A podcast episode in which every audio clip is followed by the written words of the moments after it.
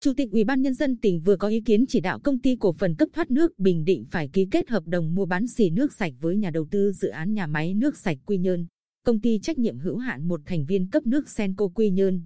Với công suất tối thiểu 14.900 mét khối một ngày đêm.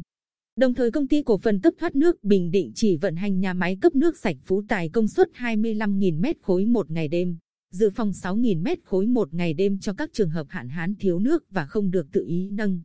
Công suất các nhà máy cấp nước trên địa bàn tỉnh nếu chưa được Ủy ban Nhân dân tỉnh đồng ý. Ủy ban Nhân dân tỉnh chỉ đạo Sở Nông nghiệp và Phát triển Nông thôn nghiên cứu sử dụng nguồn nước sạch từ nhà máy nước sạch Quy Nhơn cho các dự án phát triển cấp nước nông thôn trên địa bàn huyện Tuy Phước.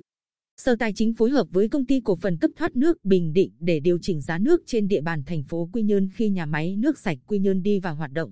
Trình cấp có thẩm quyền phê duyệt để áp dụng theo quy định.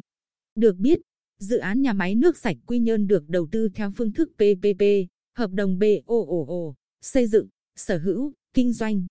Với tổng vốn đầu tư gần 613 tỷ đồng, giai đoạn 1 hơn 326 tỷ đồng, giai đoạn 2 gần 286 tỷ đồng. Thời gian thực hiện dự kiến là 25 năm, nhà máy có công suất thiết kế 60.000 mét khối một ngày đêm.